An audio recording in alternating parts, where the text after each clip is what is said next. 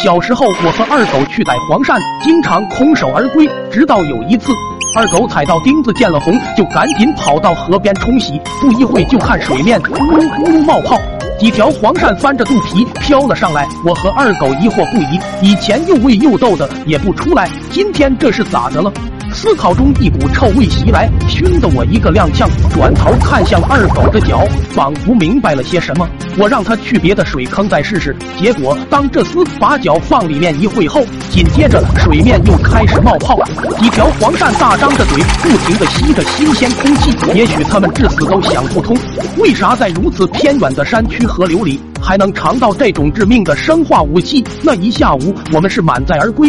老爹见到大喜，麻利的给做成了一坛鱼酱，还招呼几个叔叔来家里尝尝手艺。饭桌上大家不停的感慨，说现在这玩意不好抓了，你们小家伙挺牛啊！我和二狗一直没动筷，听完后更是找个理由说饱了要出去玩。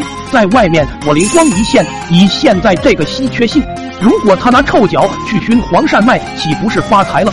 等我把想法告诉他，二狗眼睛一亮，就暗淡了下去，有些失落的说：“老妈已经托人进城去买专治脚气的喷雾了，听说贼管用，到时俺脚就不臭了。”二二二，我无所谓的对他说道：“先干着。”能饱一顿是一顿，等真买回来再说。于是第二天，俺俩又去了河边。这厮的脚太臭了，偶尔有几条飘上来的黄鳝还挣扎几下，但绝大部分都是直接晕了过去。慢慢的，我们有些供不应求。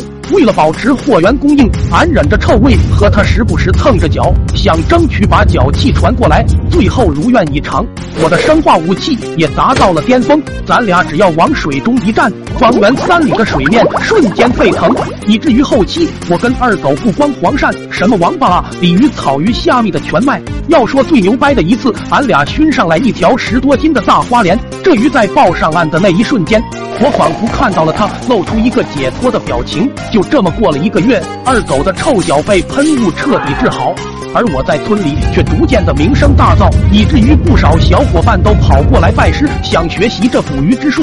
我也不吝啬，慢慢把他们也都传染上了脚气，大家臭气熏天的开始和我并肩作战。